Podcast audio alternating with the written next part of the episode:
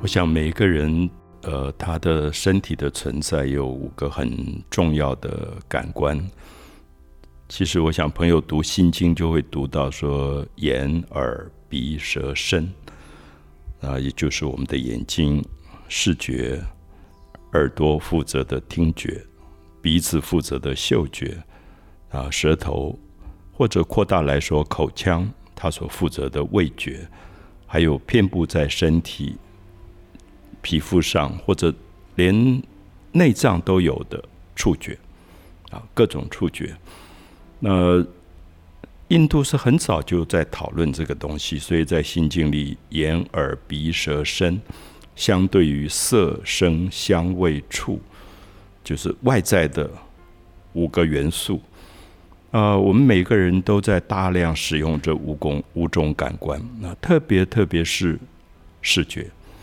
所以，我想，也许我们有机会来说，我的眼睛是在什么样的一个构造里面？那它每一天它的功能究竟是什么？我自己以前对视觉也许没有做这么多的思考，可是我觉得大家可以试试看。当我们谈感官的时候，当我们谈眼睛跟视觉的时候，你不妨把眼睛关闭，比如说你闭起眼睛来，你忽然发现你的视觉的存在会。特别引发很多很多的思考。我记得有一次在中央图书馆，呃，图书馆里面有一个房间是特别为盲人设计的。那我就很好奇，盲人在那里如何阅读啊？我们都知道盲人有点字，他们依靠他们手指上的触觉去摸一本书。那我看到一个盲人在阅读的是《哈利波特》。点字本的《哈利波特》，那我很惊讶的是，他手指的速度这么快，很快翻页，而且脸上有表情。你都知道《哈利波特》那一段大概在讲什么？恐惧或者焦虑或者紧张，他都反映出来。所以那一次让我忽然有一个很奇怪的感觉，我不知道这样说正不正确，就是我忽然觉得自己是一个视障，或者说。其实我才是残障，因为我看着他的手指在触摸那些我摸起来完全没有感觉的小凹凸的点，而他在里面其实有这么复杂的阅读，所以，我我我是建议说，是不是我们在讨论视觉的时候，大家有机会关闭视觉啊？比如说有一个机会，你可以闭起眼睛，你就会发现你的听觉变得很敏锐。或者你的触觉变得很敏锐。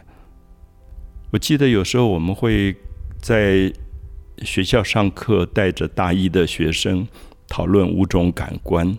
那建议大家不用眼睛，而用手、触觉去感觉外在的世界。慢慢就会发现说，原来触觉也很敏感。我们其实有时候。视觉跟触觉是同时在并用的。我在跟一个朋友聊天，一方面喝茶，我跟他讲话的时候，我并没有停止，我的手很自然就去把茶杯拿起来。其实那个是触，有一部分是触觉，不完全是看。就我知道我的记忆当中茶杯放在什么位置，那它大概多重，这些其实都是触觉告诉你的。所以因此，我觉得。因为视觉在大量的运用，所以视觉有点掩盖了其他的很多感觉，所以我们不妨做这样的一个实验。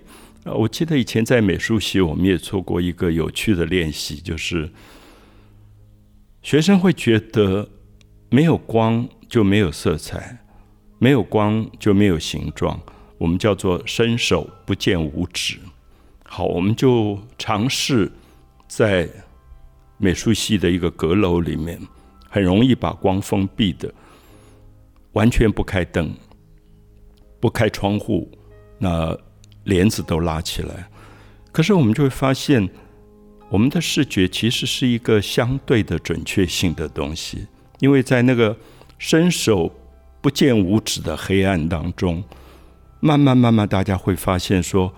诶，他其实看得见，他会发现没有真正所谓的暗，在很暗很暗当中，一点点的光可能会显现出一个桌子的边缘。啊，其实我想，绘画的朋友都知道，像荷兰的林布兰特很有名的画家，他很喜欢用暗面来画画，在很暗当中慢慢让光亮起来。我想这是一个。非常迷人的东西，就是我们会发现视觉在很亮很亮当中，其实有时候反而是看不见东西的。就是日正当中的那个烈日照着你的眼睛刺眼，然后你对物件的形状、色彩好像都没有感觉了。所以我觉得不妨去试自己视觉上的各种复杂的问题。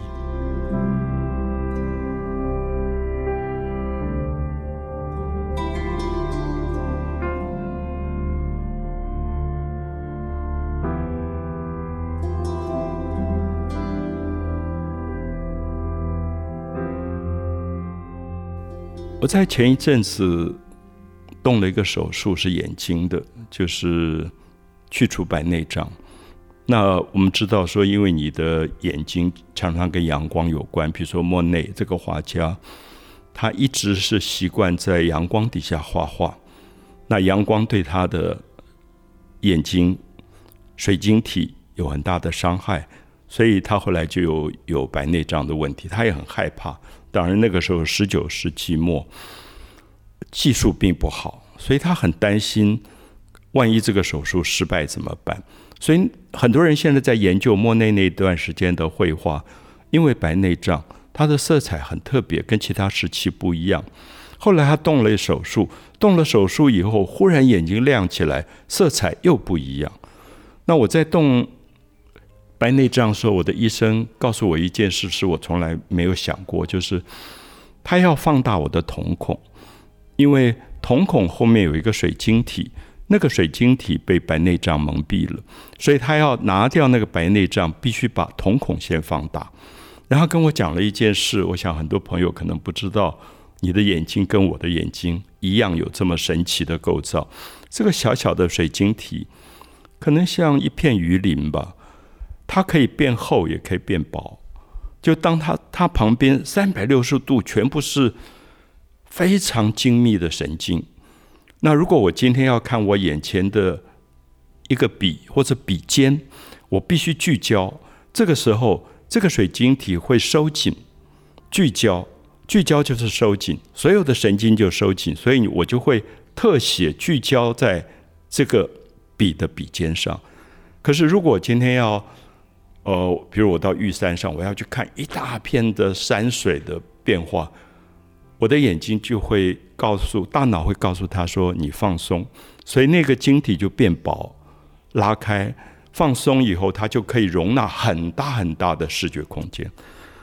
我听到我真的也吓一跳，因为我没有想到这两件事情其实跟我可能一直关心的美术有非常大的关系。我不知道朋友们会不会想到。西方的绘画一直叫做焦点透视，呃，焦点透视也许是一个不容易懂的专有名词。我试图用简单的方法来解释，就是我今天我是一个画家，如果要画一个苹果，我要去聚焦在这个苹果上，我聚焦在苹果上，我的周边是模糊的，我的焦点就在苹果上。我不知道大家有没有看过一个画面。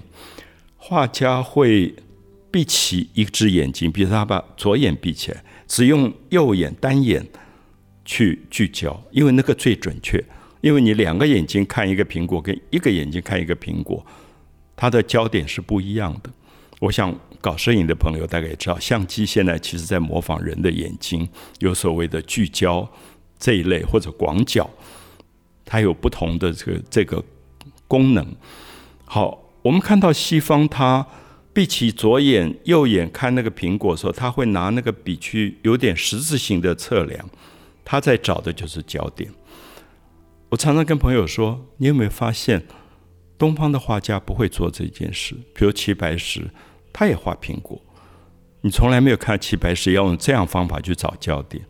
好，这里我们就看到说，西方习惯于特写、焦点透视，这个叫焦点透视。他们所说的 perspective，这个就是一种透视法。那东方跟西方完全不同。我们就从一个例子来看，比如说西方的绘画大概都是三跟二的比例，如果直起来就画一张人像，横过来可能就画一个风景。它是有框的，我不知道大家有没有发现这种形式，我们在故宫很少看到。故宫的画是什么样的画？我们叫长卷。然后这个长卷，比如说黄公望的《富春山居图》，你这样一直拉开，可能到六百公分到八百公分长，甚至还有更长一千多公分的画，你在罗浮宫看不到，因为西方人他的视觉在聚焦的状况。做焦点透视的寻找的时候，他头没有办法转动。可是对东方的画家来讲，他告诉你说：“你看一条河流，你干嘛不转你的头？”所以它是浏览。所以现在有一个名称出来叫散点透视，就东方是散点透视，它是两个眼睛同时看好几个点，然后在绘画的时候做了全部的这样的记录。所以，我想这些例子都在说明，我们的眼睛视觉跟我们文化有关，其实有时候也跟我们心理有关。比如说，有时候朋友职场压力太大、太紧张，你说你要不要到外面去走一走、爬爬山啊？去呃玩玩冲浪啊？你知道那个那个意思就是说，他的水晶体要放松。水晶体旁边所有的神经被大脑指导说，你现在要看的是一个大风景的时候，它是最薄的，然后也最放松的。它不必在电脑上永远聚焦在那一个字、那个字键盘上，因为那个久了，它的水晶体变厚，能够聚焦，可是也很累。所以，我想，我也认为视觉跟可能我们心理的状况都有。蛮密切的一些关系，就是我们怎么样子在这里面调整我们的视觉，啊，让它可以一方面知道说哦，它跟文化中间有关，一方面也让它帮助我们去在心理上或者身心上，啊，就如果我今天要放松的时候，我要我应该用什么样的视觉？如果我要专注，好，我们说专注，它有它的好处，因为它就是聚焦。可是专注时间太长，他就累，他的压力就很大，因为这个都跟人的身心灵有关。呃，一般人都讲眼睛是灵魂之窗，的确，它它好像跟我们内在的心事有最大的关系。我们也习惯有时候跟一个人聊天，我们观察他的视觉，观察他的眼神。啊，我记得有一个话，有一个作家讲过一个话，他说：“你你如果是一个好作家，当你在听一个人讲话的时候，你不要听他讲了什么，你要听他没有讲什么。”我想这句话是非常有意思，因为他在观察眼神，就是其实我们的语言有时候也在掩盖，也会伪装，可是眼神不太容易伪装，因为他很容易被。别人看出他内在的一种心事，我想这个大概都是现代心理学上蛮多人在谈的问题。那我也希望说，一般的朋友能够珍惜你自己这么特殊的一个构造的眼睛。全世界最了不起的相机都比比不上你的眼睛，因为它太复杂了，太多太多惊人的这个功能，很可能。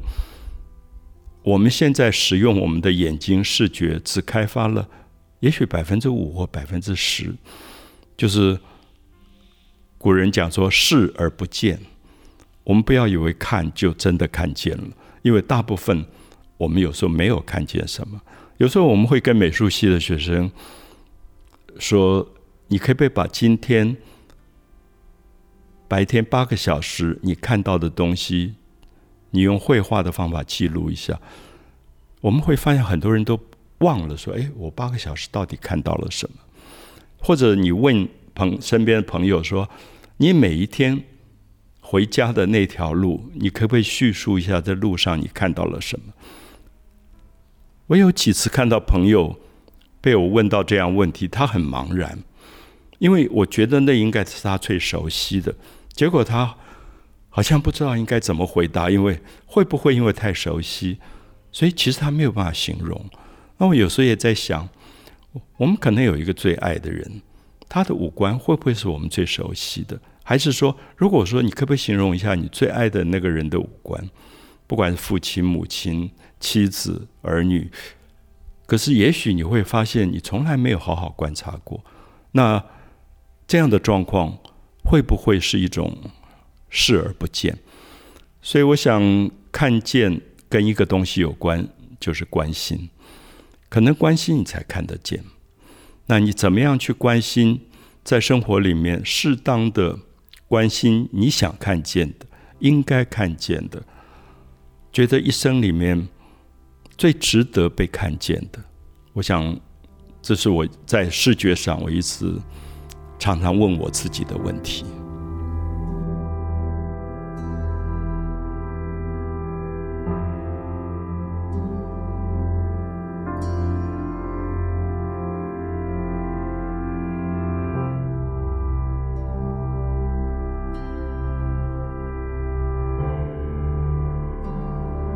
我想在很长的一段时间，常常会想到两千年前老子说的“五色令人目盲”。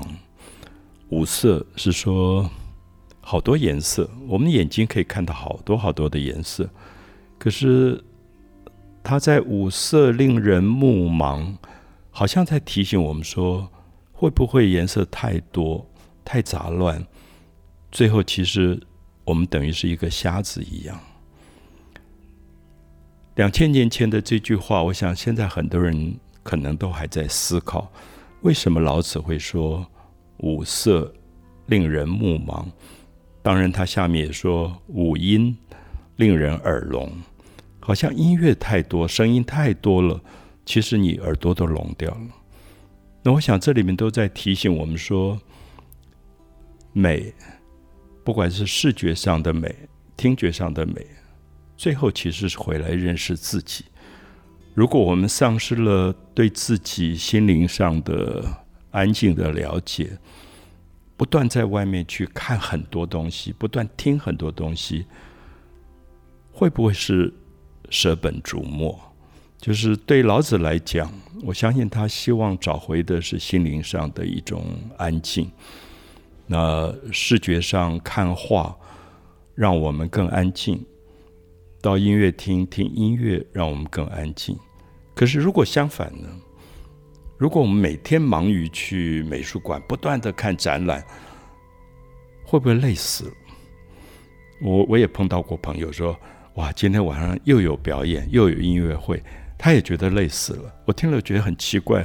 那你可以选择不去啊。可是，我想人的矛盾就在于说，不去会不会很遗憾？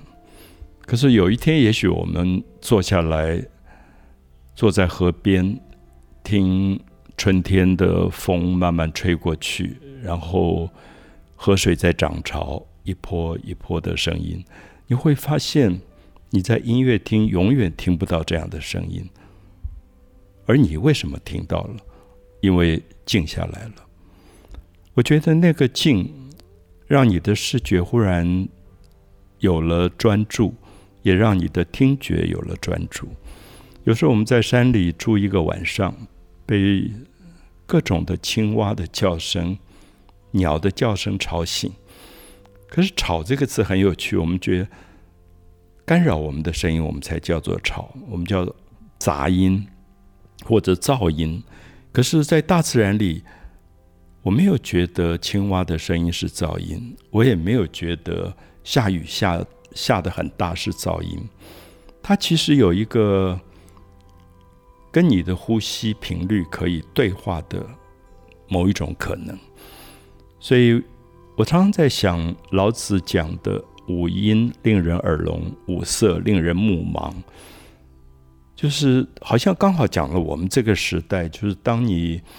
上网这么容易，当你视觉每一天离不开你的手机屏幕、平板电脑，当你的耳朵永远在一个耳机里面不断有声音的刺激，它会不会反而是一个盲跟聋的状态？就是你看不见了，你没有看见真正的东西，你也听不见了，你没有听见最好的声音。所以我想，有时候想，苏东坡在写《赤壁赋》的时候，其实讲出山间的明月。江上的清风，他讲的是色色彩啊，月光它的色，还江上的清风是有声音的。他觉得不要花一毛钱，可是你的视听得到了最大最大的满足跟愉悦。我想这个是我一直觉得。我们在现代的社会里面，因为资讯的过度的发达，发达到甚至泛滥，而在这样的状况里，要选择是多么多么困难的事。而在此时此刻，重读老子的话，回来好好的认识自己的视觉跟听觉，会不会是一件非常非常重要的事？我常常跟朋友说，我觉得天下最难。面对的就是把肺这样的食物料理，因为好多的东西你不晓得怎么选。我常常看到很多人在大饭店的把肺前面拿了一个盘子，说问朋友还有哪一个菜我没有吃到。我想人生可以有两个方式，一个方式说哦，我刚刚吃到那个好好吃；还有一个方式哦哪一个我还没有吃到。它就会是两个很不同的结果。像有朋友去罗浮宫，就很急着要看所有的画，问我说哪一张画我还没有看到，我就笑着跟他说我在巴黎四五年，我也没有全部看完。可是可不可以反问自己，我看到了哪一张，而让我在那张画前流泪的，是不是就值得了？